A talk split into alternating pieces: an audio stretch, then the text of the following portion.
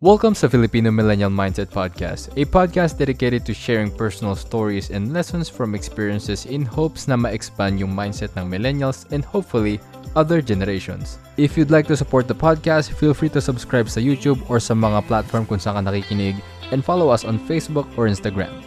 Ako si Andro Borja, reminding you na hindi natin kailangan mag-inom para magkaroon ng seryosong usapan. Alright guys, welcome back sa episode. Bago tayo magsimula, gusto ko lang i-greet si Erica. So si Erica yung yung naging guest ko sa episode about Gen Z. So happy birthday kay Erica. Birthday niya yesterday, I think. And today I'm with Philip and Natasha and napaka sobrang weirded out pa rin kami sa mga events pero ngayon pa lang ngayon lang sila nag-meet ever pero somehow, Ah. kung mako-confirm talaga natin, related pala sila.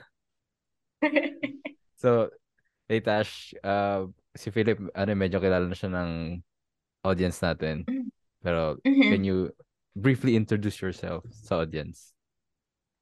Okay, um, hi guys. Um, I'm Natasha. I'm from Iloilo City, Philippines. I am a mom of two toddlers, a four-year-old and a three-year-old.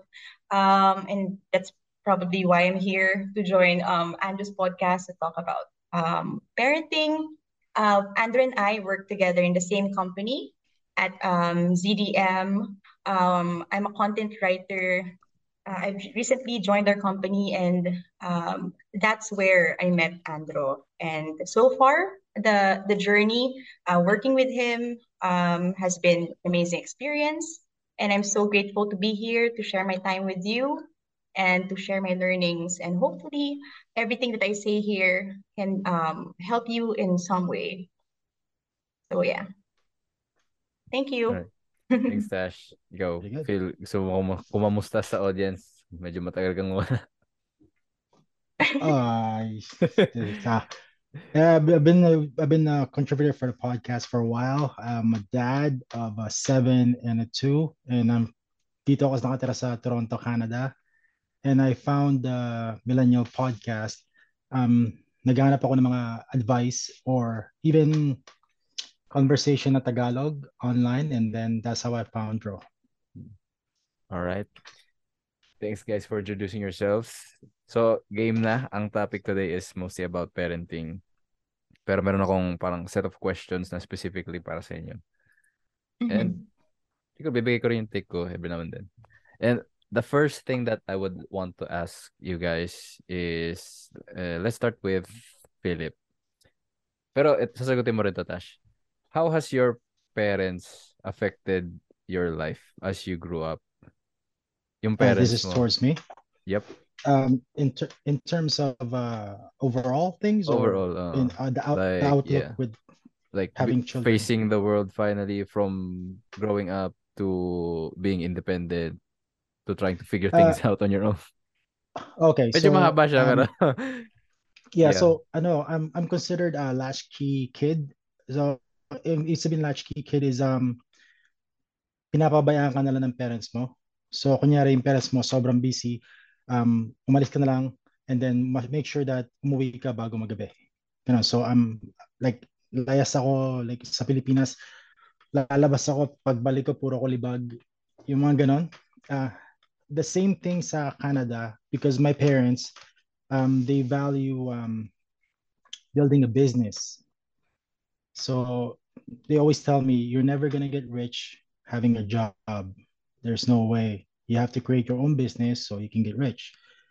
And kasi yung, I guess uh, my grandparents and my great grandparents, they're all business people. So so they pursue their own business apart from my grandparents para meron, para meron silang sarili. That's basically the family rule. You know, you don't take the your dad's or your mom's, you create your own and you become successful. So, but because of that, napapabayaan yung mga bata. Diba? Yung style, style Filipino, ganun, di ba? But um, para sa akin, I'm kinda, I'm very grateful na hindi ako, um, I wasn't caged into a certain structure. Kasi nung nangyari sa akin yon, natuto akong magbasa ng tao. from a little age. Malalaman ko kung sino nagsisinungaling, nalalaman ko kung binabola ba ako, kung sino mabait, kung sino tunay na kaibigan ko. And I carry that dito sa Canada. And uh, but the style when it comes to like parenting, yung style nila na hindi ko gusto is like uh, I, I guess I guess you guys can relate. Like papagalitan ka na lang and you don't even know what you did and you feel bad and then you can you kind of carry that wound and it becomes a scar. And then later on it becomes your insecurity. So nung bata ko, pinapromise ko sa sarili ko, man, pagka nagkaroon ako anak, anak ako, pag magagalit ako, papaliwanag ko sa kanya kung bakit. Para hindi siya parang, bakit na nagalit Santos? I feel bad and I don't even know why. So, pag ngayon, pagka nagagalit ako, like it's, it's inevitable. You always have to watch yourself, pero kahit na no, you're still human, magagalit ka pa rin. Di ba? So, pag nagagalit ako, I'm very quick to say, hey, I'm sorry. Uh, ito, nagalit ako sa'yo kasi itong ginawa mo next time, if I get mad, you know, just look at me and I'll know. Pero the reason I got mad is because I didn't want you to get hurt. I don't want you to get fooled, or I want you to get smarter. Like uh, I, I want to do that at the same time. Let her do what she wants, but I want to not protective, but guide my my children instead of um instead of um being a protector. I want to be uh, Eh, it's kind of weird, kind of like a a, um, a shepherd guiding a flock. Kind of same thing like that. Yeah. Actually, di ko alam ganun pala yung term doon. So I guess I grew up the same na although yung parents ko nag-business pero nag-fail, umayo na nag job, nag-take na lang ulit ng job. Pero ano rin eh, da- dahil siguro din broken family kami. Laking lolo lola, hindi na moni- hindi naman monitor yung galaw ko. Hindi naman basta hindi ako binantayan. Magagalit lang pag gabi uwi, ganun. Pero malaya ako gawin kung kung anong gusto ko. Pero pinag-isip, pinag-isipan ko mabuti yan kasi for a while I was thinking, oh, that's a bad thing to do. But now that I'm a parent, nag-iisip ako, you have to create a source of income to provide for your kid. So it's more important to get money kasi kaysa naman you watch your kid pero magugutom naman siya. Mm. So you, you you have a one track mind. So either get either get mo yung resources para kayo mag-survive o mahalin mo yung pamilya mo. If you can do both, great. Pero if you're in a pinch, pipili ka sa cost survival, 'di ba? Yun ang ginawa nila. So yun, it's not Mm. their fault. It's just that let's just say in generation na yun, they didn't have um, the insight na natin, 'di ba? Kasi na-experience natin and then pinag-isipan natin and then we're actually gonna do something about it. For them, they probably thought about it when they were a kid, pero nung tumanda sila, they still had no choice. They still had to copy their parents in order to survive. Yun lang Mm. talaga yung pinag-isipan ko dati.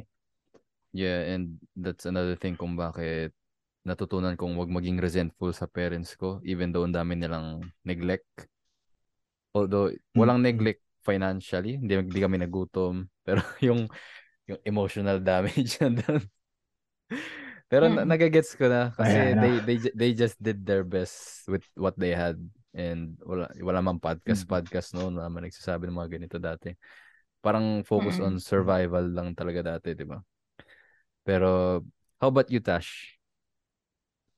Um, I really like what what Philip has said because I can relate in that level na syempre um di naman natin alam but our parents syempre grew up in the there there's a chance that you know our ancestors had the same and yung mga times kasi na yun I grew up to understand na syempre gera ng mga times na times were very different that, that those times and um they did not have the resources that they needed and they did not have yung mga, tama ka nga, yung mga podcast, yung mga, um, what do you call this, uh, mga gurus that we have now when it comes to parenting. People are talking more about it and how you can parent better at this um, time and age.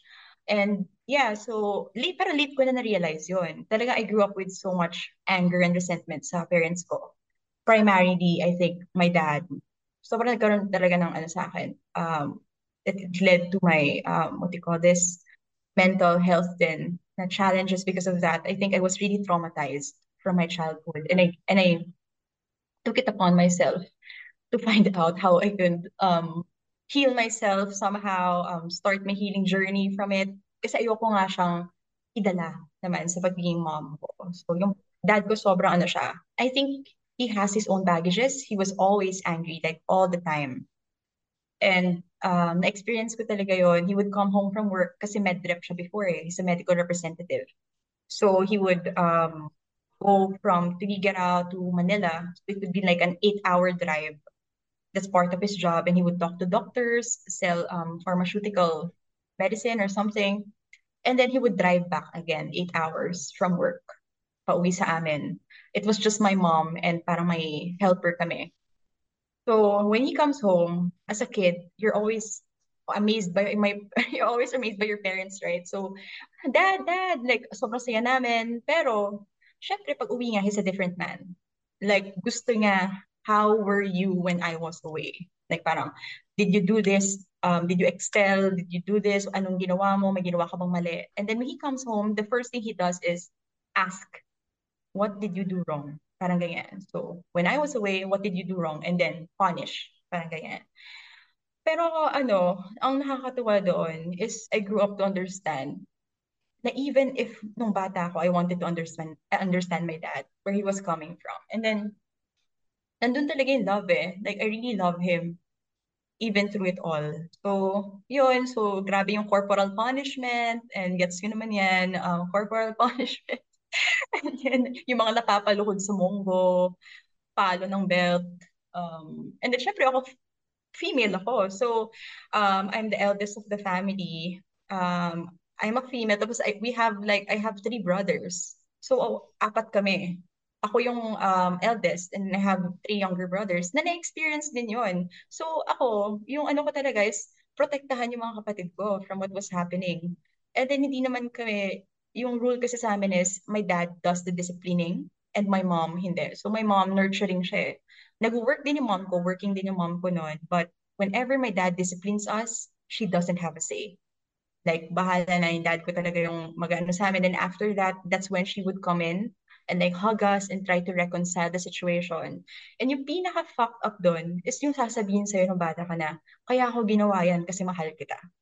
Like, di ba? Like, it fucks you up somehow. Like, parang, isipin mo, like, paano mo ako sasaktan? Tapos sasabihin mong mahal mo ko. Like, parang doon talaga nag-start yun ako eh. Medyo naging, yung wiring ko, like, parang, ah, So pag sinasaktan ka pala, like parang, it, it, parang may, may role yon na nadala ko hanggang sa pagtanda ko.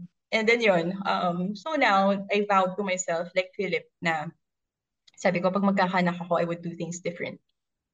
And I really educated myself. I tried my best to find the resources that I needed when I became a mom. Wala namang handbook eh, wala namang guidebook or anything that comes with being a mom or a parent. Wala you have to figure it out every day. Kahit na may makita kang mga books, kahit mo makita ang ganyan, syempre may, may dala ka pa rin from childhood eh. May trauma ka pa rin eh.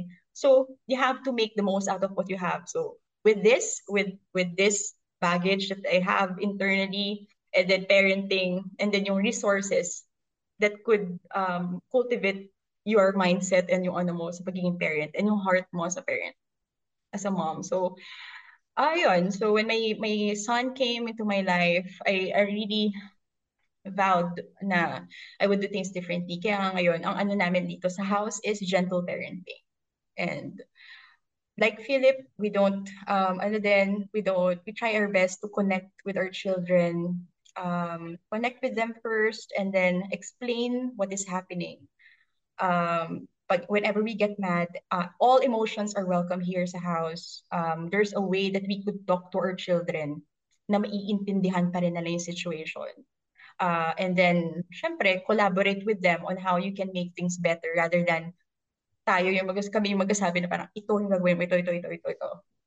So, collaboration talaga is key when it comes to parenting. Um, and you learn from your kids just as much as you learn, they learn from you. And sana talaga, sana talaga, alam ng parents ko to before. Things could have turned out so much differently pag kung alam lang nila to. And siguro, um, pero tapos na yon So, ngayon, at least yung mga anak namin, when the time comes, iba na yung narrative. Yun talagang gusto namin na, yung goal ko din na uh, to break the cycle and para when our kids grow up and have their own family, the narrative would be so much different. So yeah. It's pretty good. May naisip akong question bigla. So, given that you as a parent now, nag-vow, you made a vow na iba yung parenting na gagawin mo based off of ano yung naranasan mo. Pero how do you do that ng siguro walang bahid ng hatred dun sa previous na naranasan mo? Kasi masakit yun or parang ano eh, nakikita ko minsan sa iba, maganda yung intention, gusto nila baliin yung parang generational curse. Kaya lang, andun yung ano eh, yung parang bahid ng hatred dahil sobrang galit ka sa naranasan mo. You're unaware na nagbi-bleed in din siya minsan sa mga tinatry mong lessons na i-teach sa anak mo. Parang how do you come off na talagang maunawain, na nasi-share mo, Mhm. natuturo mo kung ano talaga yung gusto mo. Yeah, yeah, I get the question. Um, is that a question for me and Philip or Yes. Ikaw, p- So, pwede who's gonna- mong, pwede ka nang mauna. me Kasi, first? yeah. All right, okay. So, um, honestly, I'm doing a lot of trauma work because I think everything that, ang trauma kasi napapasa yan inter, intergenerationally. So, if yung lahat na naranasan ng dad ko and ng parents ko, for sure, naranasan nila sa parents nila.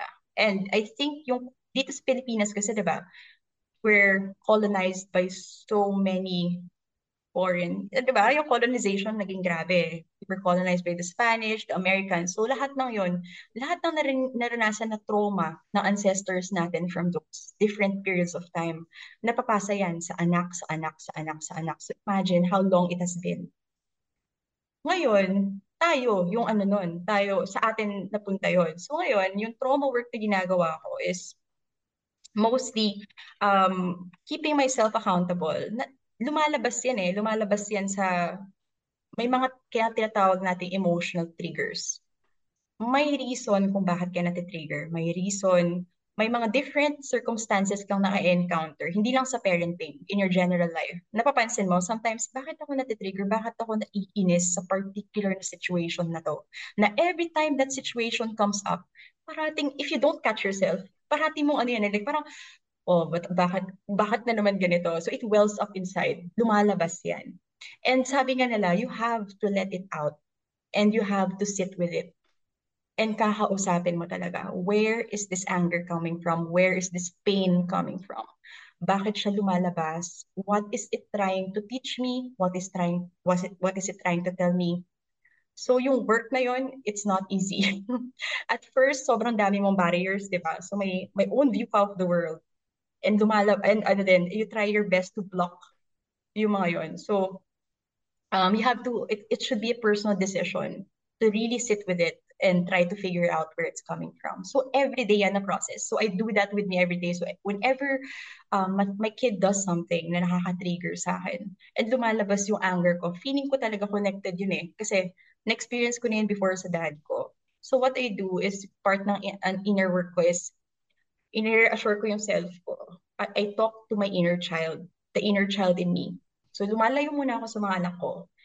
I go um, and spend time with myself and then weird to. weird to demonstrate ko talaga but I hug myself and I talk to the inner child in me like hi hi Tash but my childhood name was Tana so hey Tana I, I know you're feeling very unsafe right now um alam ko na na naranasan mo before and I'm so sorry that you had to go through that um you've grown so much from where you were from um and then I talk to myself and I reassure her that everything is fine, that she's safe, that she's loved, that she's understood, that ngayon is a different time and, you know, ni-reconcile ko yung past sa present. And then when I feel better, that's when I approach my children. Wag na wag mo, for me, wag na wag mong ihahalo na nandun ka sa point na lumalabas yung trigger. Ilayo mo na yung sarili mo and, and calm yourself down because most of of um the things na may conflict sa mga anak at ano, hindi eh, nasa parent yan eh. Wala namang alam ng mga bata, mga bata tungkol dyan. So it's up to us to calm ourselves down and to give that same feeling of calm sa mga bata. So mafe-feel nila yan sa'yo, makikita nila yan sa'yo. If you have soft eyes, if you have soft hands, if you have a soft voice, marinig nila yun. So it was important for me to, whenever I feel triggered anger or sadness or resentment, sinisettle ko muna yan with myself. And then I approach my children. So yun. Ang ganda. So, it make sense? pag nakaramdam ka ng overwhelm, step back, reconcile, and then balik sa... And then connect. Oo. Mm. Oo. How about you, Philip? Uh, that was pretty good. I like I like what she said. I don't think it's gonna work for me though. So hindi sa akin. Yeah, so she, it works for her because she's more in, in tune with her emotional side. Um, I think it's because of because um maybe because I'm a guy. I t- I try to like block it and ignore it. I'm like, oh yeah, whatever. And then all of a sudden, somebody, what? What do you want? Parang ganon, di ba? Mm. So, but uh, ang ginawa ko sa akin, I, I, I figured it out a while back um, about programming. So, ang ginawa ko sa basically when, when, you know, when your, your parents or yung nanay tatay mo, when they, they look at you a certain way, you're like automatically scared. They have a program in you. So what I did was different. I reversed it. Ang ginawa ko sa akin, every time I do something na parang galit ako, I'll make my my kid laugh. So every time she sees me mad, she thinks it's funny now. So pag nagalit ako, like, hey, what are you doing? And then she's like, ah. So I'm like, so, pero galit ako nun, di ba? Pero like, I, I did that on purpose in the beginning, that I would like, every time I would do something, like I would, I would get mad and I would catch myself and I go, ha ha ha. I go like that. That Tapos natatawa rin siya ever since she was a kid. So now every time I, but every time magagalit ako, I would look at her or I would like do something, she would laugh. So in her, in ginawa ko ni reverse ko, my trigger when I was a kid was like fear. Her trigger is now like it's something funny that my dad does, some kind of ridiculous silly thing that my dad does. But I did that because I knew I can't change it that quickly. I can't change myself that quickly. So I have to find a way around it. So yung perception niya is different from what I'm actually trying to to do. You know what I mean? So that's what I did. So it's a trick that I, I found out a long time ago. So Pavlov's dog, basically. So yun ang ginawa ko.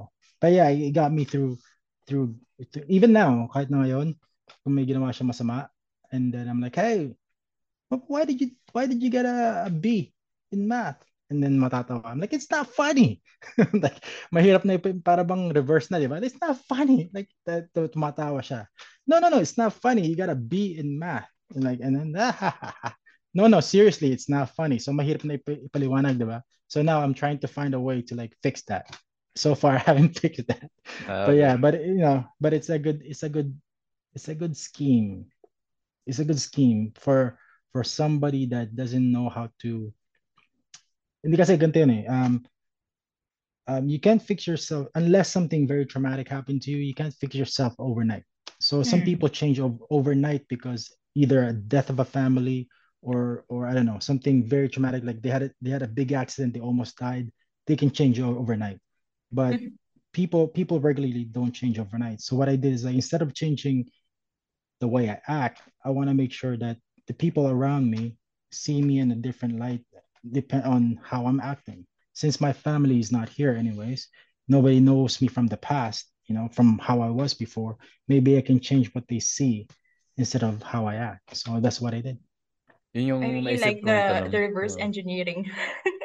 yeah. Nga. yeah. Yun, yun ang naisip kong tanong, yung how would you come off sa anak mo naman na pag when you're being serious na? So nabanggit mo yun ngayon challenge ngayon. being serious? Like Uh, pag may sinasabi akong serious? Oh, I do kasi, that through mm, oh sorry. I do that through uh, storytelling. Mm, so ano um napapan napansin ko ng bata ako uh, if somebody is telling me a story tapos I'm very involved with the story I'm putting pictures in my head. You know like sinasabi na when somebody's telling you a story you're imagining in your head there's no video so you're imagining in your head. So what I'm doing with my kid if I'm saying something serious I'm actually telling it as a story and I'm putting pictures in her head.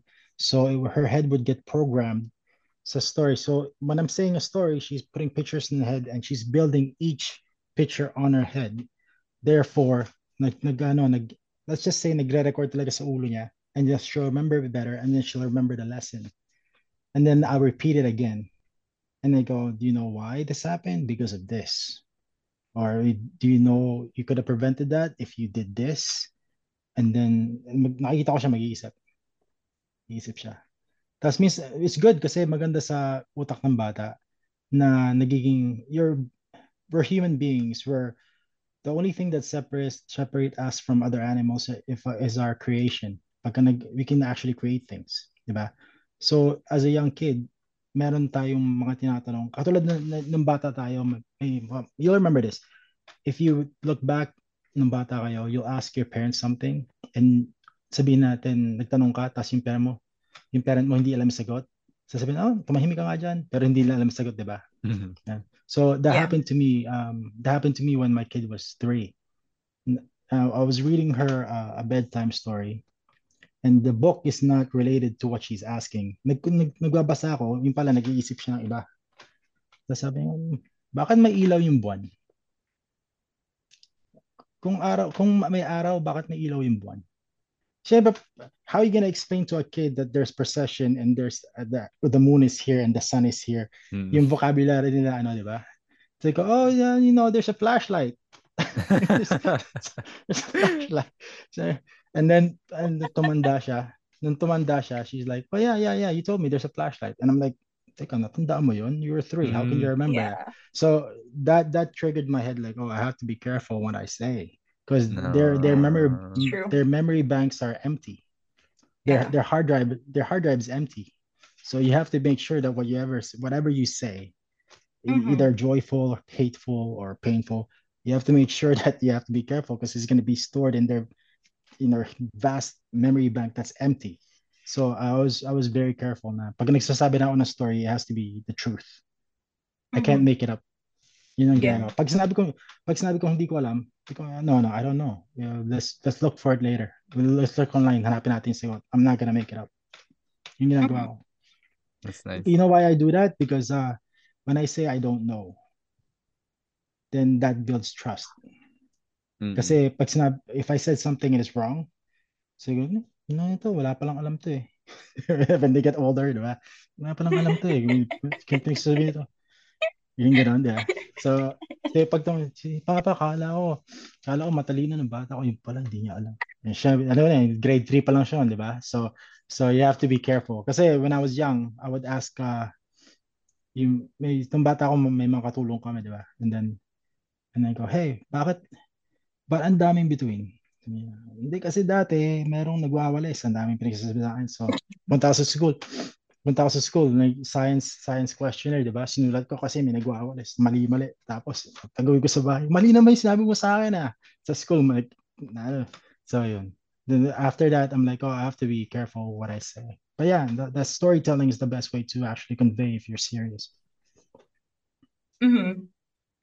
I really like. I can't stop myself from laughing, Philip. That's yeah. that's a very. yeah, no. I'm trying. I'm gonna try to do that. Um, yeah. Actually, we do storytelling, but sa amin naman, ako ako personally, ginagawa ko. Syempre nagkatell ako ng story, di ba?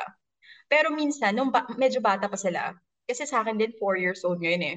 So med- medyo bata pa sila, storytelling talaga na sa akin galing. Tapos yun nga, nung ngayon na 4 years old na, sila, na yung baby ko, yung panganay, what I do talaga is open-ended. So, yun nga. So, last time nahulog siya. Nahulog siya sa chair. Yun yung nangyari. So, may sinabi ako nung time na yun. Nung first time na nangyayari yun. Like, uh, okay, so, you're you got really scared. You got hurt because you fell down. So, binvalidate ko muna yung feelings. Tapos, oh, it wow, was really so scary, different. right? Yeah, it was it was really Your scary, say, right? Because yan. Di ba? Ay, tanga. Ikaw kasi, tanga ka eh. diba? Tapos yeah. yun. So, so pag nangyari yun, then explain ko, tapos um, ingrained na sa mind niya. So the next time he falls down, like para, syempre, validate ko ulit. Pero yung thought na nangyari na yun before, so what do you think happened? Diba? Like, what do you think happened? Because I climbed up, like, sagot siya, because I climbed up and ganyan. And then, like, parang, i-ano ko sa kanya, i, um, hayaan ko muna siya mag-talk kung ano tingin niya nangyari. And then, na-surprise nga ako kasi naintindihan niya yung nangyari. Like, parang, if you just let them talk and speak, kung ano talaga yung tingin nila sa mind nila. Like, magugulat ka talaga. Like, what? Naintindihan mo pala. So, yun parating ginagawa ko open-ended. Um, I try to to let him join in on the conversation kung ano yung tingin niya, nangyari. And then it really works. Nagulat ako like, grabe yung mind ng bata. You think na hindi nila alam, pero na alam nila. You think they're not looking, but they're really seeing what's going on. You think they're not listening, but they internalize everything you say. And yun yung kinakatakot namin like you, is yung sasabihin namin, maging part ng inner narrative niya. And ayoko naman na makarinig siya ng mga stuff na disempowering.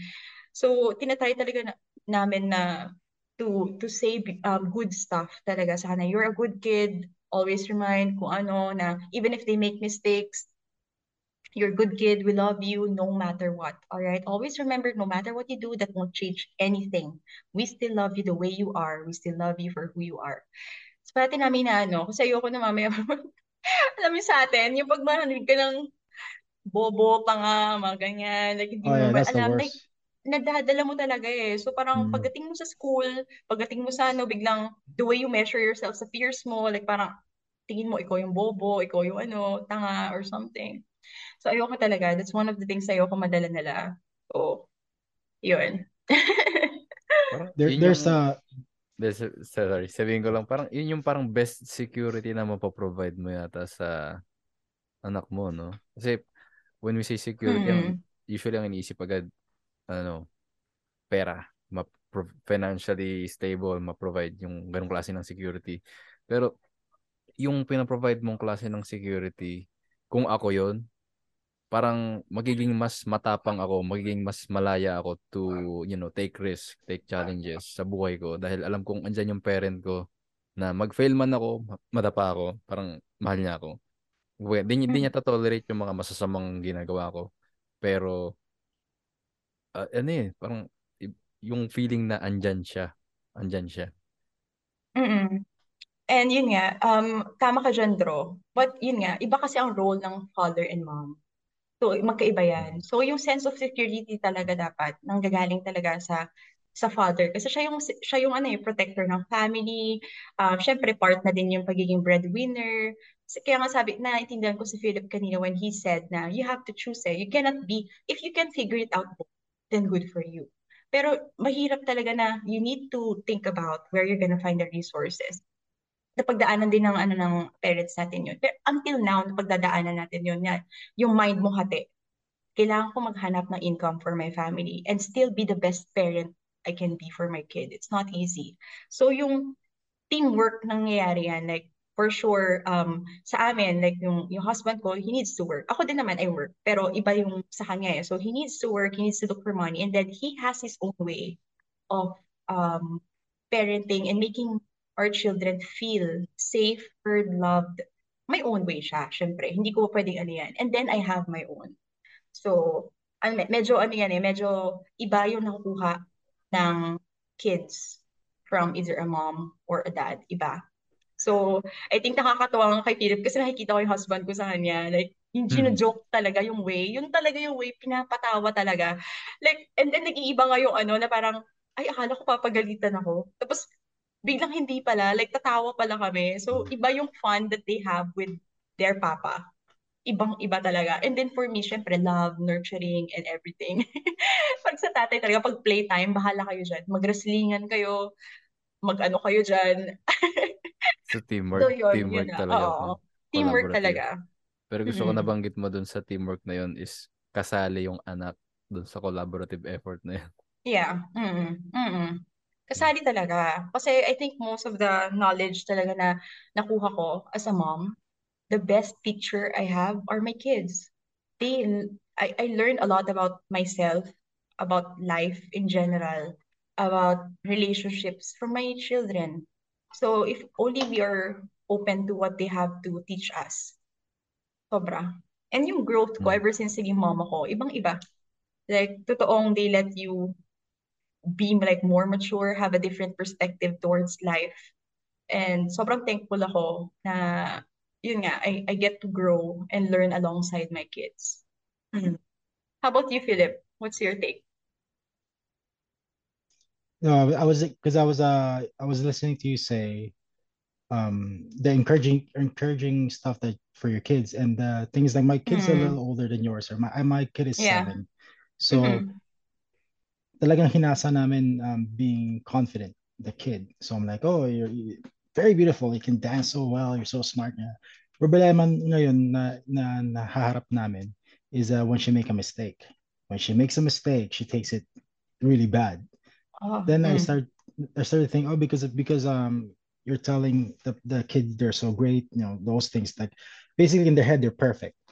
Yeah. So now I'm I'm I'm like trying to fix it in my head like a like a like a cube na ano na how do you how do you say to your kid you're perfect and then when they make a mistake and like that it's fine. So lately I've been like she's making mistakes in school of course and stuff like that. So lately sinasabi ko the only way that you can learn is if you make mistakes. There's no Mhm. learning if Mhm. you're if everything is right. There's no way. Mhm. Like somebody has to build things, make a mistake, that thing gets destroyed, and they go, oh, maybe because of this, maybe because he has three, the chair has three legs, he needs four legs, and then slowly, and uh, is we're just starting now, but slowly I see her actually getting used to um, failures, and the thing that Mhm. I I want, kasi sinasanay ko siya ngayon sa criticism Yeah. but not in the way we had it when we were kids. Like, you know, ay tanga, nadapa. Ay tanga, kasi ko tatakbo-takbo ka kasi. Yung gano'n. Um, I'm trying to, sinusubukan ko siya na ano na, um, I'm try I'm slowly introducing criticism to her so so she can develop a shield na pa, na na para Mhm. bang um, I'm only gonna use this criticism to improve myself instead of like sc- Yeah. scarring myself.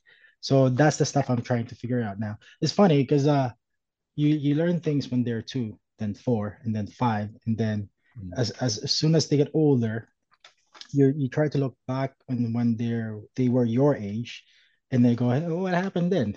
What did I do then? And you're like, oh man, makatangahan lang talaga yung ginawa ko dati. And then you're trying to figure things out on your on your own. And then she was, and Natalie's right. Natasha's right. Um, there re- there really really is no books for it. You have to remember na there are good things that na sa Filipino na kultura sa pagpalaki ng bata. Me, I grew up here. I came here when I was 11. Yung mga kaibigan ko dito, there's no way I'm gonna raise my kids like them. There's no way. Minumura nila yung parents nila. They don't value their parents. So, you know, they don't value family. So, ang ginawa ko, ay, ay natutunan ko na ano, na when it comes to raising a family, you pick your culture. So, I'm not gonna raise them in a Western society. Like uh, they're they are gonna grow up here, pero the way they're gonna be brought up is basically our own values, our own Yeah. customs, our own traditions. Kasi those are I find it's more effective. I really find this more effective. It brings you um at first it brings you happiness because you, you feel like you're never alone. Pero Yeah. there's some bad things na napapasa on sa sa kultura natin. I still want to educate them about it. Kasi pagtanda nila, let's say they meet somebody and this this somebody is has that mentality. I want Mm. them to know how to navigate those things. So as parents, as parents, we we're kind of um we're not really leading our kids, but we're giving them um we're getting them tools on how to navigate life. E- even even if we're dead, basically, we're giving them the the tools like a carpenter, they can shape their own destiny, kind of things like that. Yeah. Yeah. Mm. It's so beautiful. The way you the way you um said that. Um Oh, thank you. ah, yeah, sobrang sobrang hirap talaga no. Like sobrang hirap talaga. Like ewan ko kasi kay, kay Philip kasi syempre he grew up in the US. So parang iba in dyan sa kanila. So iba talaga. And ma- may mix talaga sila ng culture. So yun din isa sa mga tanong ko eh. So how do you balance that? Nasagot niya ngayong tanong ko na the way he tries to parent is yung culture pa rin natin, pero he tries to give it a mix in in his own way, just so they can still thrive sa environment nila with the right values, with the right mindset, with the right skills and tools. So sobrang challenging, nakakatuwa. Sobrang nag-open yung mind ko. Um, anong tawag doon? Dito kasi sa amin eh, um, although syempre Filipino community talaga dito, um, what we try to do is um, yung approach namin dyan, And sa pag pagbibigay ng criticism, tama ka, tama ka. Ngayon na-encounter ko na din yun sa kanya. Sometimes, pag may challenge, nadi-dishearten siya. Makikita mo talaga na na-disheartened or something. And then I said, and I always say, hindi, sige, take that take that approach. Anong gusto mo approach? How how would you like to approach the problem? Like parang um uh, binibigyan ko siya ng own ano yan, own way. And then if you need my help, you call me. Kasi syempre sa akin, four years old pa lang ngayon eh. So whenever my challenge, when I'm disheartened, nire-remind ko lang siya, you can do hard things. Yun lang. Yun, lang, yun, yun, yun lang parati yung word ko sa kanya. You can do hard things. You can do it. I know you can. Tapos nire-remind ko, remember last time? You couldn't figure out the puzzle. Nagsimula kasi siya sa parang four puzzles lang. Tapos nung nagawa niya ng four, we jumped to six. Oh, so yeah, so gumagawa na siya ng six na puzzles. Pero he started with, I think he started with two. So una, hindi niya ma-figure out. Tapos na-figure out niya, unlock, uh, skill unlock. And then he he celebrated like, oh, eh, mama, look, look, ganyan. Oh, okay, wow, good job. Sabi how did you even do that? How did you do that? Can you show me? And then i-show niya, like this, you put the head here. And then you put the tail here, mga ganyan. Wow, okay, thanks for showing me. Okay, now now we know how to do it next time. And then nung nag-jump kami sa four, four pieces naman na puzzle. And then figure out niya, nadi-dishearten siya, makita mo yung frustration, makita mo yan, I don't want to do this anymore. I don't want. Tapos parang, syempre sabi ko, encourage ko, like, remember last time? Look at mama. You can do it. You can do hard things. And then, and then makikita mo, and then we start with two. And then makikita mo sa kanya, nag-build up na yung confidence niya. Okay, na-find mo na yung tail. O ngayon, na-find mo na yung leg. So what's next? O where's the what do you think we should put here? Um, is it the neck or the or the or the the tummy or the body ganyan. So pag nahanap niyo na ulit yun yan. So it's a constant work pa rin. So we I always tell him na you can do it, you can do hard things, and then if you need my help, if you really need my help and you couldn't figure out, we can figure it out together. That's when you call me. So parang nakikita ko, nabibuild naman yung resilience niya, nabibuild naman yung grit niya. Even sa mga small things, I let them help here sa house. So even sa pag-water ng plants, at first, hindi, hindi niya makarry, tapos natumba pa siya, tapos he figured it out, tapos, how did you do that? Show me. Show mama how did how you did it. And nakakatuwa talaga yung process. So, hindi ko lang alam when the time comes, pag seven na din siya, or pag 6 na siya, tapos nasa school age na siya, it's a totally different experience. Kaya natutuwa ako habang nag-ano si Philip kanina kasi I can only imagine myself how many years from now kung ano yung magiging changes. Kasi parang seasonal yan eh. So, tama ka nga, iba nung 2 years old sila. Iba nung 3, iba nung 4. So, imagine, so ngayon, nandyan ka na sa season na yan. Na 7 years old na siya. So, it's a totally different experience. Um, Right. So, yun. You have a lot of patience. I I can't I ano like when she was saying like yung sinasabi niya yung puzzle oh gawin mo to gawin mo yan. I, I don't have that much patience. Mga ginanon mo na yun, no? Tinaob mo na yung puzzle. I don't I don't have that much patience. Ang ginagawa ko sa akin ano si may kunyari may ginagawa siya. May ginagawa siya di ba? And then nahirapan siya. Ang ginagawa ko kukunin ko. Kasi ko I bet I bet you I can do it better than you. Ano tatago ko kunyari kunyari ako gagawa and then syempre maiinggit tapos susubun ako sabi niya ako na nga gagawin yun and then uh, that's how I do it I kind of did change um change the perspective on like sabihin natin okay so one time my kid is uh, afraid of spiders Oh, yeah. yeah. Spider, spider, spider. Ganun siya, di ba? Tapos ang gagawin ko yung spider, gagrabin ko yung spider, hihagis ko sa kanya. Tapos tatawa ko, tapos tatakbo ako, di ba? Tapos, syempre, mag-freak out siya, di ba? And after after the third time, like, pagka nakita ko nagangamba, hinahagis ko sa kanya, didikit dito silang titili-tili siya, di ba? And then after maybe the fourth, third time, instead of getting getting afraid of spiders, she would laugh and she would take the spider and she would chase me with the spider. And then she would throw the spider at me and then eh, yung nakabulang kami, di ba? So, so ginagawa ko, I would, I would change the fear, the perspective of fear and then program it to a different way. So, program it to, to fun. So, yun yung ginagawa ko. So, let's say, meron siyang, let's say this, may meron siyang kaibigan, tapos yung kaibigan hindi siya pinapansin. Ganon. What, instead of being sad about it, I'll change it. I'll make it Yeah. fun. So instead of being impactful for her, she she's gonna think it's silly. That's that's all I do. Mhm, But the, yung mhm. ginagawa mo yung building the blocks, so this is how you do those things. I'm like, oh my God. Like when you're saying it, I don't think I can do that. Yeah. I don't have that much patience. Maybe because I'm I'm a guy, pero my, my wife does Mm. that. But I, I can't do it. I don't know why I can't do it. I'm so immature when it comes to that thing, those things. And that's why we're having this podcast, right? Mm.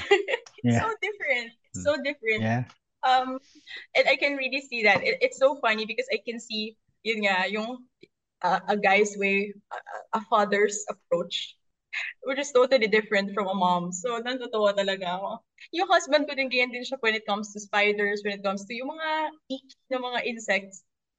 Although yung Pero mga yung anak ipis nyo dyan, ang lalaki. Oo, Mm. oo. Ma- hmm.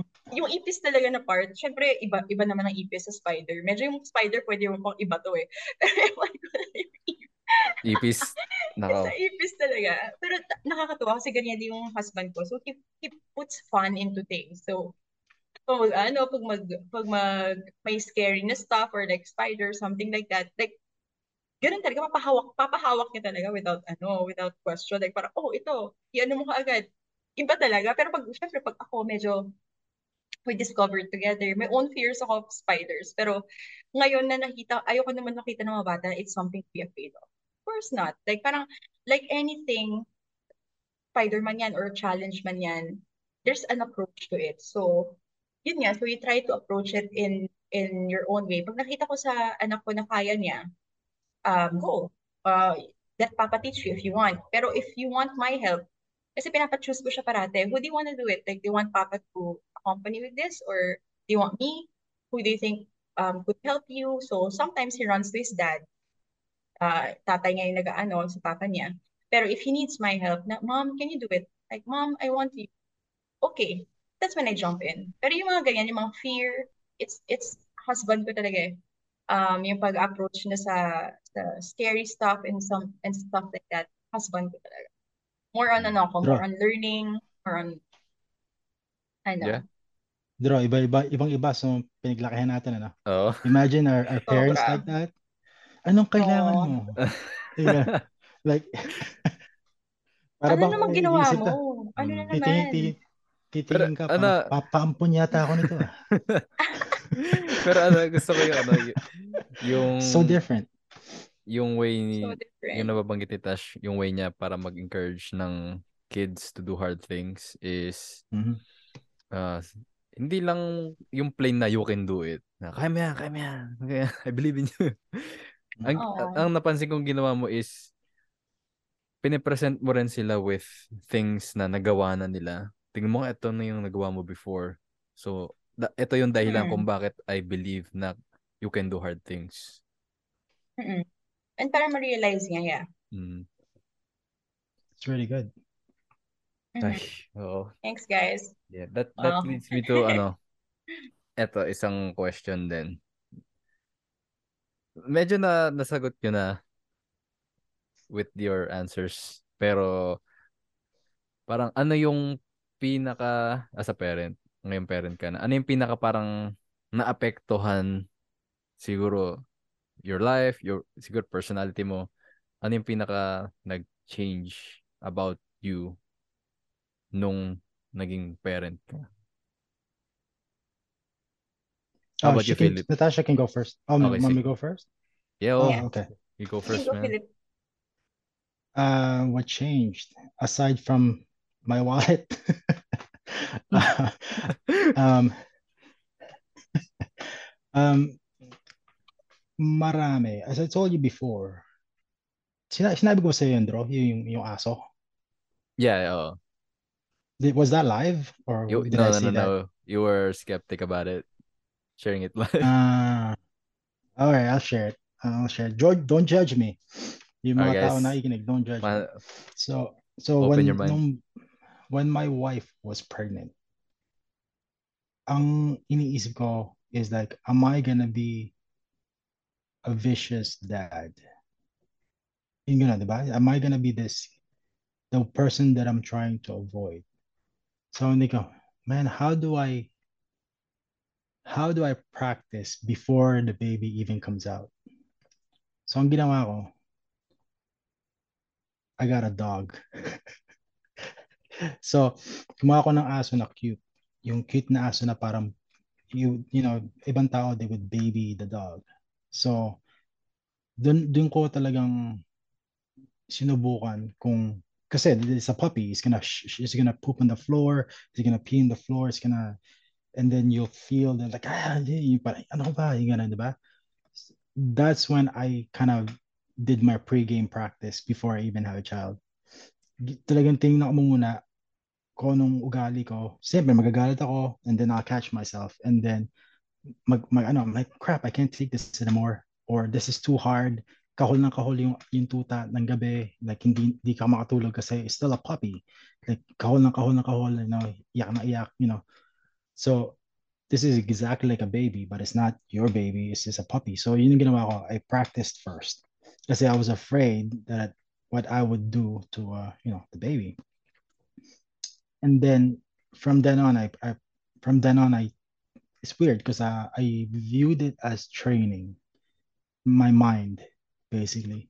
So instead of instead of thinking how to raise a kid i started to think how can i be the best person the kid can emulate from?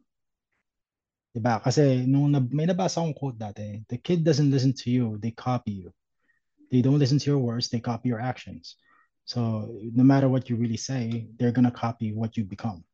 So i'm like ah, i gotta i gotta make sure i become a pleasant guy to be around with na you know na reliable and then somebody you can trust. And so therefore this kid will be hopefully be the same thing you know makakopy yung ugali ng parent. So th- that's what i did. That's exactly what i did. And i'm still doing it now. And it's a building block and sometimes you take a brick off because you make a mistake but you still keep building that wall yun lang it's it's it's it's weird but as a parent, I know it's kind of selfish, but being selfish is great because if you don't take care of your mind yourself, there's no way you can take care of your kid. Let's say let's say this: you take care of your kid, and the kid is like really, really well, but you don't take care of your mind, your body, yourself, your clothing, what you look like. Eventually, that kid's gonna the see see you, and it's like, oh, kawawa naman si mama, kawawa na si papa. I want to make sure that when they look at me, even when I'm old, they're gonna be proud. Na para bang, oh, that's that's my that's the leader right there. Yun ang gusto kong mangyari. That's why kasi my my grandma, she's old.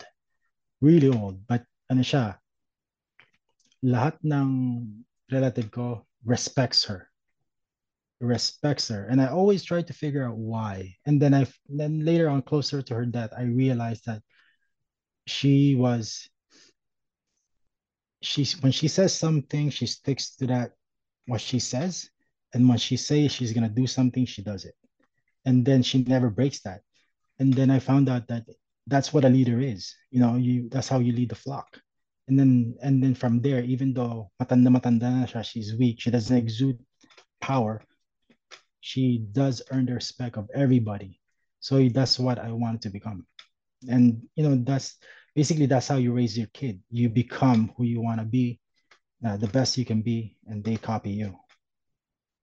That's it. Mm. Caught, not taught. Yung na Mm. tumatak sa akin.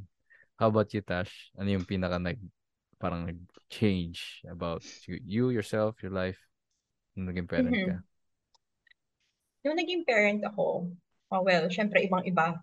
Ang nanay eh, syempre, I think, nag-start ang pagiging parent talaga ng babae, nag-start pag nabuntis na siya eh. Conception Oh, pa yeah. lang eh. Kasi nasa loob, oh, feel mo talaga nag-grow inside yung bata. So, doon pa lang, may changes na. So, nakaintindihan ko si Philip that he had to get a dog to practice talaga kung paano. Kasi he wants to be the, the, the best kind of father to the kid eh. Pero kaming mga babae kasi ramdam namin eh.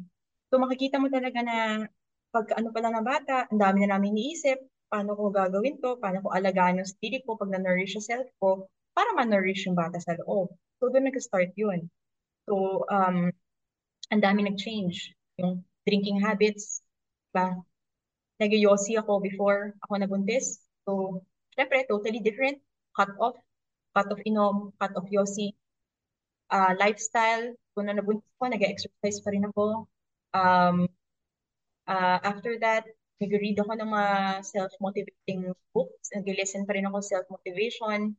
Kasi, di ba may ano, Philip, na pag ano, narinig daw ng bata ko na yung pinapakinggan mo, even if nasa So, I try to listen nung is ako, nag, nag-ano ko ng mga classical music, mga stuff na ganyan, podcasts, um, I listen to to good stuff. Um, so, I think nag-start talaga yung uh, naka-help siya sa self-development journey ko din become a better person. Ever since na nabuntis ako for nine months, yun. And then, syempre, ibang aspect na naman yung financially dyan. Kailangan mag-ready ka kasi ma- mahal. kasi mahal mga anak. So, syempre, iba dito sa Pilipinas, mahal pag cesarean. So, we didn't know then kung like, ano ko, natural or cesarean. So, it turned out, cesarean ako. So, yung husband ko, syempre, nag-work, work, work. Ako, um, I just took care of myself. Um, I tried to ready or prepare myself for motherhood. So, nag, nag ano ko, nagbasa din ako ng book. Um, nag ano ko ng different perspectives of parenting. Anong, anong path yung take ko? Kasi nung time na yun eh, as a new mom, you don't know which path to take. Like, people are saying na, pag ito sa Pilipinas hindi, you stick with kung paano ka, uh, kasi effective naman eh. Yun ang sinasabi ng ibang parents, yung perspective nila is, effective naman eh. I turned out okay, even if after everything I've been through. Kaya medyo may struggle pa dito sa Pilipinas, Philip, when we talk about mga gentle parenting, mga conscious parenting, medyo may may say pa rin yung ano, yung society about that na hindi pa sila comfortable with that with that uh, knowledge or new way of looking at things. Nandun pa rin yung old lenses. So, um, for me, yun, uh, what the biggest change for me naman is, yun nga, how I handle myself. Kasi tama ka, you cannot pour from a, from an empty cup. So, makikita ng bata yan. So, pag feeling mo burned out ka na, kasi may burnout talaga eh, hindi mo ma, ano yan, sobrang nakakapagod, lalo na yung newborn stage. Breastfeeding mama ko, ako din sa mga bata, my husband needs to. So, yung, yung grit ko din and resilience na bumangon when even if times are hard, even if wala akong tulog, nabibuild mo talaga yan. So, Um, so yun, yung approach ko when it comes to challenges na iba, um, I'm more open-minded now. Um, and yung pag-research ko, pag-educate ko self ko, nandun pa rin. Um, and yun nga, become the best mom I can be to my kids, I need to nourish myself then. Internally and with new experiences. Kasi makikita nila yan eh, ah, mom is trying new things. So ako din. So I, I should try new things. Alam mo yun, you, you don't need um, what do you call this? You don't need to hold off or hindi mo kailangan i-hold off yung mga goals mo, yung dreams mo for yourself just because you become a parent. You strive to achieve those goals even if you're a parent. Kasi feeling ko, and nakikita ko sa mga bata na nakikita nila yung sa akin. So, yung approach mo to success, yung approach mo to challenges at work, yung approach mo sa sa own emotional struggles mo, everything plays a part sa um, sa pagpapalaki mo sa mga bata. Tama nga. So ngayon, kaya nga nag-work ako ulit. Uh, full-time mom ako before this. I chose to work, um, I chose to go back working, Philip actually, is because, yun nga, na-realize ko na ayokong pagdating ng panahon, my children, gagamitin nila sa akin yan na pag in-encourage ko sila, anak, you can be anything. You can put your mind into it. You can you can do great things in the world. Tapos sasabihin sa akin ng mga anak ko is, why aren't you, mom? Eh, bakit ikaw hindi? Bakit mo ako in-encourage? Bakit mo ako sinasabing maging successful ako? Eh, ano bang nangyari sa'yo? Ayaw na, ayaw. Yun talaga yung fear ko. Like, ayaw kong dumating yung panahon na if I if I encourage them or if I motivate them na, kaya mo yan. Sabihin nila, bakit ikaw? Hindi mo nga ano eh. Tapos pag sinabi ko syempre na you can have the, a healthy life, a healthy lifestyle, sabi nila, bakit ikaw? Eh bakit di mo inalagaan yung sarili mo? So yun, yung fear talaga yung nag-drive din sa akin eh, na pagdating ng panahon, ayokong babalik sa akin yan. Babalik sa akin yung mga things na hindi ko nagawa, dreams na hindi ko in-achieve, um, visions para sa pamilya na hindi ko pinush through just because I had fear, I had doubt, I had insecurities. So yun yung sobrang nagbago sa akin because of that. Very good. Yeah. It's really good. Mm. Sobra. Kasi pati, sorry ah, kasi pati tayo, di ba, nakita ko yung parents ko eh, parang dumating din sa point na, bakit mo sinasabihan, ikaw nga, alam mo yun, bakit, bakit mo, bakit perfecto ka ba? Bakit mo ako sinasabihan ng ganyan eh, sobrang ayos mo ng buhay mo. Like, parang na-encourage nila ako na, Oo. oo, so, yung to, binabalik mo talaga eh, like parang, ah, when the time comes, for sure. Sure, So, for sure, they, no? they will say that. Oo. totoong caught not taught kahit anong ituro mo verbally sa anak mo eventually yung ginagawa mo ang titignan nila Mhm. so That's very true. mm, so nagtutugma talaga yung sinasabi nyo and Yeah. ang may isa kong question na na-bring up doon and then after nung question na to isang simple question na lang for both of you and yung question na yun is ang nabanggit mo about yung parang contradicting parenting style ngayon at yung before parang soft parenting ba yung nagamit mong term Tash Gentle parenting. Ah, gentle, okay. So, sa akin kasi, I don't think merong necessary, there's a, necessarily a generation na tama. Either yung generation lolo natin or generation ngayon. I think it's always, you know, a team effort. Yung, yung nalalaman nung dati, always relevant pa rin yun. Kasi lalo na yung ano, yung lolo, lola natin. Kasi lumaki sila sa gera. Hindi naman, they didn't have the luxury to think about ano ba yung passion ko, mga ganun ganun. So, they were able to be resilient kasi they are really focused on surviving, maging resilient niya. And kung ako, kung ako, si, siguro sabihin natin kung ano man gen ako ngayon, Gen Z, millennial, kung kaya ko dalin yun, gamitin ko ngayon, that will be sobrang helpful. And also, kung yung generation dati, kasi tingin ko, ano eh, narinig ko sa mga tao na may kadalasan may PTSD, although they're resilient, ang nagiging sakit nila usually is wala nang gera pero yung mind yung mind nila naka parang yung nakapanggera pa rin. So kaya nararanasan nila yung PTSD. So tingin ko talaga there's no specific generation na ito yung tama, ito yung tama. It's always parang mixture of both. So yung question leading to that is ano ba yung best way para mag-collide yung yung dati sa ngayon in terms of parenting? Philip, Okay. In dati, in terms of parenting, they have to, yeah, you're right. They have to survive.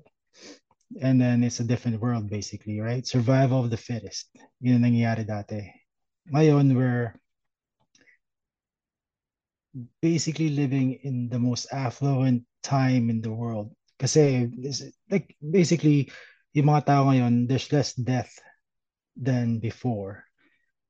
Pero we're also in the information age. Di ba? Dati wala eh. Kung anong, sabi-sabi, yun ang gagawin mo eh. Pero I really value the teachings from the past because it builds resiliency. Yun ang, yun ang talaga, like, think about our heroes. Or uh, sin, kung sino-sino bang hero yun from the past. The only reason that we know about them is because they're res- resilient to hardships. Di ba? Even though wala sila pinag-aralan, o let's say, isang pa, isa na lang yung paa nila, the only thing that's really carrying them through, and that's why we remember them, is resiliency. Nowadays, our heroes are different. Our heroes are basically stupid idiots on TikTok.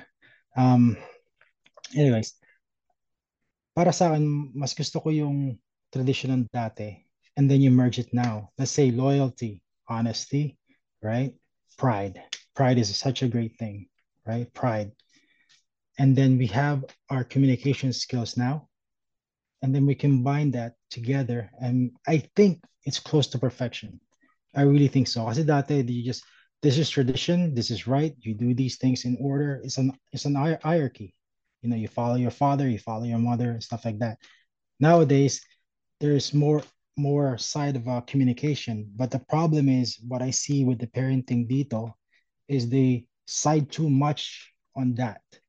Now their kid becomes too, I wouldn't say spoiled, but um, they they're more uh, it's kind of it's, it's bad for me to say it, but they're more westernized, um, having the mentality of um, they know it all, all right, and then they they did they, they never experienced hardship, so they because they saw it on the on YouTube a hardship, they really think that that's hardship, you know.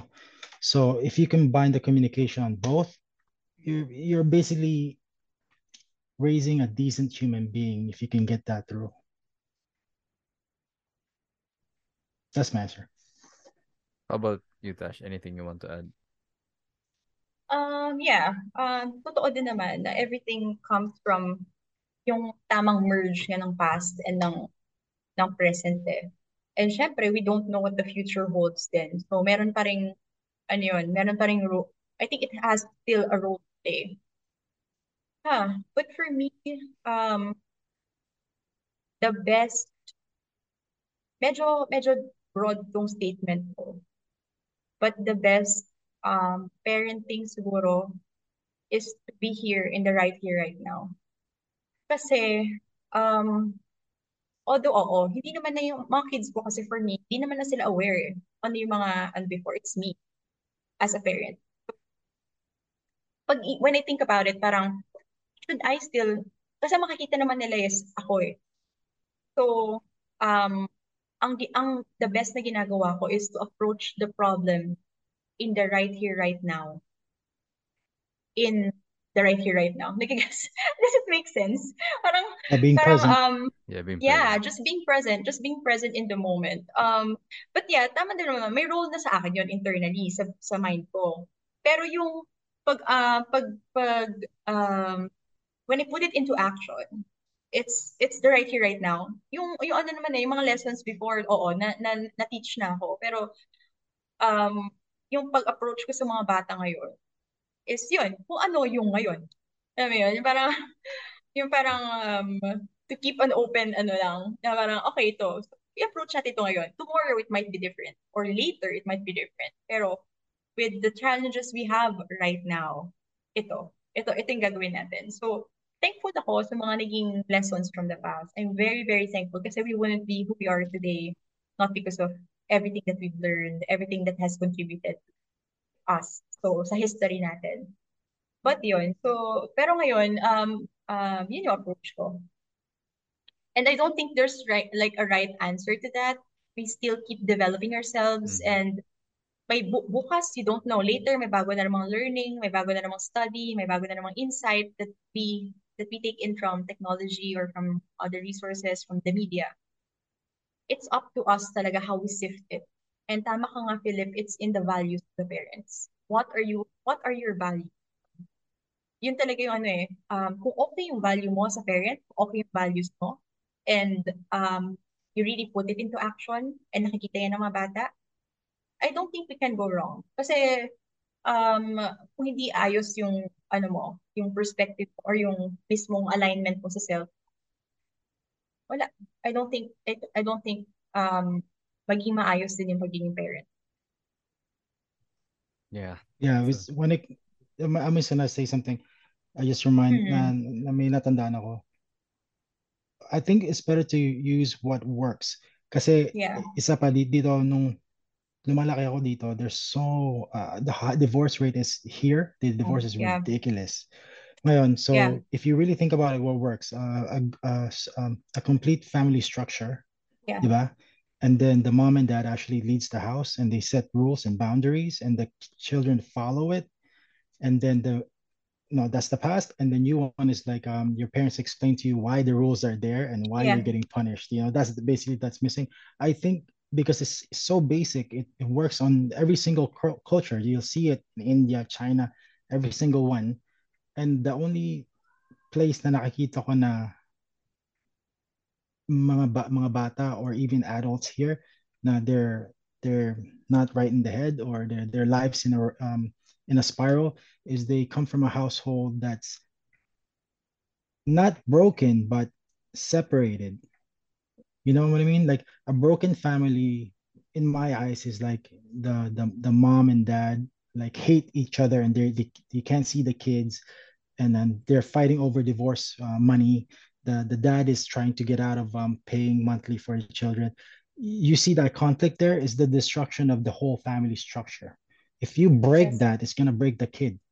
So yun na nakita ko sa Pilipinas since you guys don't have that I see I see more na yung mga bata I know sa mga bata dyan when I come there when I pag bumibisita ko dyan nakikita ko sa mga bata that they still respect the elderly di ba? And they still strive for what is right. Even though mahirap sila you know they know not to steal. They know to do like nakikita ko sa, sa school they ito, ito it's a great example. Sa Pilipinas they worship who's the smartest in school Yeah. here in the western society they worship they worship who's the coolest even though the guy's a dumbass. Yeah. diba? It's a total rever- reversal. So sa totoo lang the values um, the traditional values are better when it comes to that. The only thing that's missing is really the communication of why. Yeah. why you're getting punished what's happening ano nangyayari dyan. But let's let, as a parents i really think that we should stick to the basic Yes. and basically family structure values and all those things it's not bad you Yeah. know like unless you can find out a different way to do it but yeah i think that works It's a Yeah. really, Yeah. really good point. Communication yeah. lang yung kulang. Tama nga si Philip. Sa communication yan. And it's it's really up to the mom and dad. So, kami kasi, di ba, ako, I come from a different background, my husband comes from a different background. Kailangan talaga pag-usapan yan. Pinag-uusapan talaga yan, how do you want to raise our kids? Ano yung values mo? Ako kasi ito yung values ko eh. So, mag-merge yan. So, hindi yan pwedeng, ah, iba ka ng values, ah, iba ako. Hindi. Because magkakaroon ng disconnect sa mga bata. So, it has to Yeah. be clear sa parents kung how do we want to do this? Ano yung game plan natin? Oh, pag ito yung nangyari, how do we how do we decide to solve it together?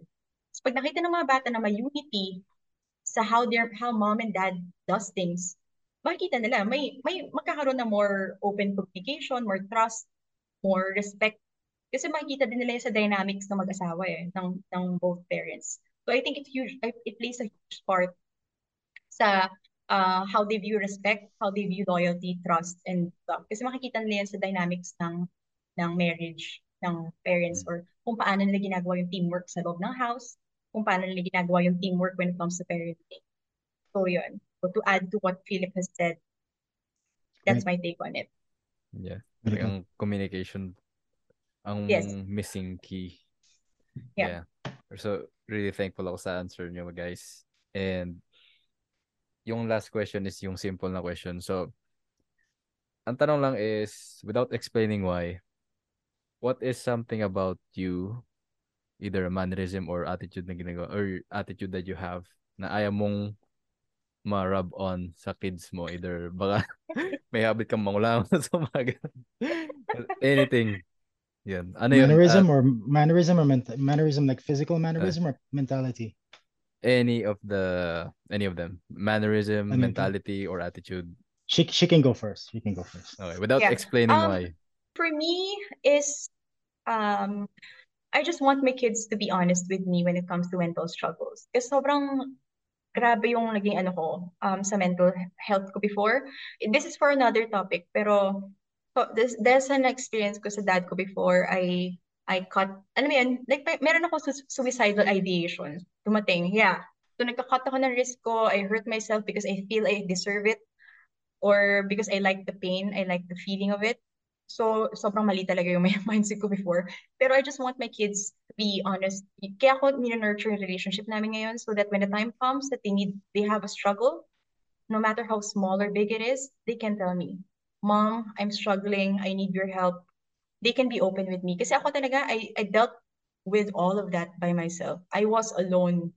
I felt really alone during my childhood and growing up. So now that I'm a parent, gusto ko lang na they can come to me whenever they need anything, anything at all. They can go to mom and they can trust me with it and trust that I can help them, I can understand them, and I can love them still through through it all. So that's it. Mm. kaya pala kailangan natin very mag-rejoin very na. very motherly Uh, Yeah. very motherly i like that i like that yeah sabi ko without explaining why pero sobrang helpful nung pagkaka-explain Sorry, sorry. Hindi ko pwedeng tanggalin yung part. okay lang okay lang okay lang Philip ulitin ko lang Um, yung question for you sure So, anong something, either mannerism, attitude, or mentality na ayaw mong marub on sa kids mo without explaining why? Um, I don't, I don't, I don't like to ask for help. I don't want them to be like that. Kasi um,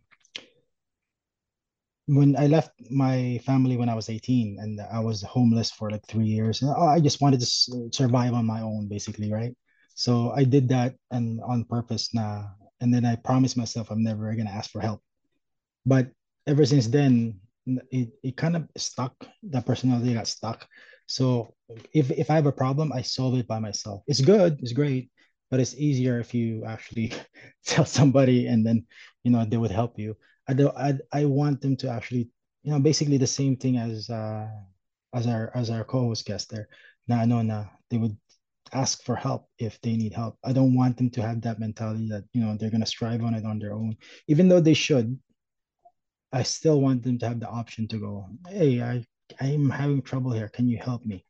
You know, like I'm having trouble with this, I'm struggling with this problem or life, whatever. Help me. Know, I never had the I think I did it out of fear. I like now looking back, I think because I don't want to be viewed as uh, inadequate or or incompetent or thinking that I can't do it. So I really avoided asking people for help. Even if if somebody's helping me, I, I refuse it. I really refuse it. Kahit na gutom na if they give me something, I, no, no, no, I'm good. I'm, I'm, I'm full. I'm okay. I'm not hungry. Yun ang ginagawa ko. I guess necessary talaga yung context yan. Pero re- regarding yung pag reaching out, nagkaroon kami ng episode ni Kim, kaming dalawa lang about it. So I think may- maybe before nitong episode na to or after nito. Pero in the process of editing, inedit ko pa lang. Pero anyways, so sobrang thankful ako sa time nyo guys and sa lahat ng information and wisdom na na-share nyo. Personally, para sa akin lahat to. Pero hopefully may na tulong din sa listeners na basically kasi nung bata ako parang yun din eh. Di, di naman ako napabayaan na di naman ako gutom pero feeling ko I was alone. So parang para dun para to dun sa younger self ko. So para din sa sa akin yan eventually magiging parent din ako. So thanks again guys sa time nyo and till next episode. See you guys. Thank you for Thank you, us. Andrew. Thank you, everyone. Thank, you, everyone. Philip. Thank you for listening to this episode. Sana nakatulong sa'yo yung topic na napag-usapan at kung nakatulong man, feel free to subscribe at mag-iwan ng review bago ka umalis. Also, feel free to share this with a friend na tingin mo makaka-relate sa episode na to. And until next episode guys, peace!